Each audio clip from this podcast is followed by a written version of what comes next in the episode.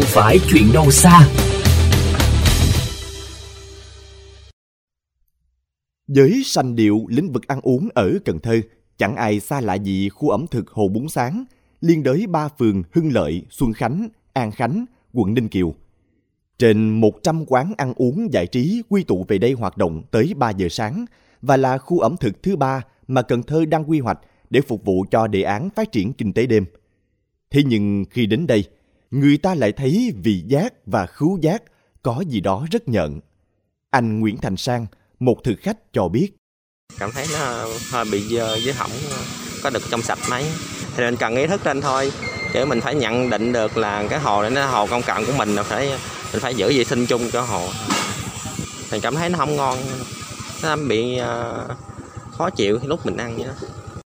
Chạy quanh công trình hồ bún sáng rộng 12 hecta khi thủy triều rút, quanh mép hồ là ma trận rác đủ loại từ ly nhựa, hộp xốp, bọc ni lông đến phế thải công nghiệp như thùng xốp, ván la phong, xuồng bể. Trưa nắng nóng làm mùi hôi bốc lên làm cho không khí thêm bí bách. Anh Huỳnh Sơn Tú, bán nước trái cây dọc theo hồ bún sáng cho biết. À, nên là mấy coi lâu lâu có mấy anh đoàn đến cũng dọn nhưng mà dọn xong rác nó lại nổi lên trên nữa chứ không hết được khó chịu. Kiểu như là mình bán mà nhìn ra bãi rác rồi cũng không thấy à, có vui vẻ gì uống nữa không nó uống uống ngon lành vậy. Theo nhiều người rác thải là do người đi đường vứt xuống hồ và một bộ phận ý thức kém của người dân sống xung quanh hồ. Cứ nghĩ hồ công cộng diện tích hơn 100 hecta nên mặc nhiên xả thải vô tư. Từ đó làm nên tai tiếng của công trình trăm tỷ chỉ để chứa rác. Chị Lê Thị Dung, sống tại khu vực 3 phường An Khánh cho biết. Thì mỗi người chút xíu rồi nó phải y chang như cũ thôi. Bạn đi ngang bạn thấy cái hộp cơm, tôi đi ngang tôi thấy cái bọc rác. Nhưng mà mình có ý thức lại chút xíu mình gom bỏ gọn lại một nơi đi, nó vô đúng nơi quy định đi thì nó sạch à. Ông Nguyễn Thái Bảo, Phó Chủ tịch Ủy ban Nhân dân quận Ninh Kiều cho biết, đúng là hồ bún sáng ô nhiễm và đã nhiều lần được các tổ chức đoàn thanh niên ra quân dọn dẹp – nhưng vấn đề bắt nguồn ở khâu quản lý, giám sát và xử phạt chưa nghiêm từ địa phương.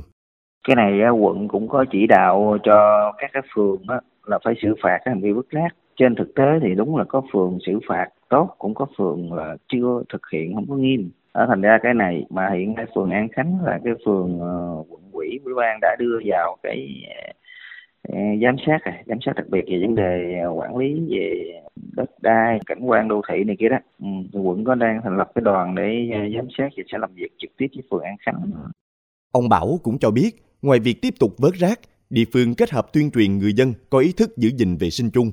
Nếu cố tình vi phạm thì xử phạt nghiêm hành vi gây ô nhiễm môi trường. Quý thính giả thân mến để giảm thiểu tình trạng rác thải gây mất mỹ quan ô nhiễm môi trường giải pháp hiệu quả nhất vẫn là nâng cao nhận thức của cộng đồng. Điều đáng mừng là hiện nay, bên cạnh những hành động thiết thực của cá nhân, nhiều người trẻ đang nỗ lực để kêu gọi sự chung tay của cộng đồng. Và một trong số đó là Trần Việt Dương, chàng trai Cần Thơ đạp xe xuyên Việt cùng thùng rác. Sau đây, mời quý vị cùng lắng nghe câu chuyện của chàng trai Gen Z này nhé.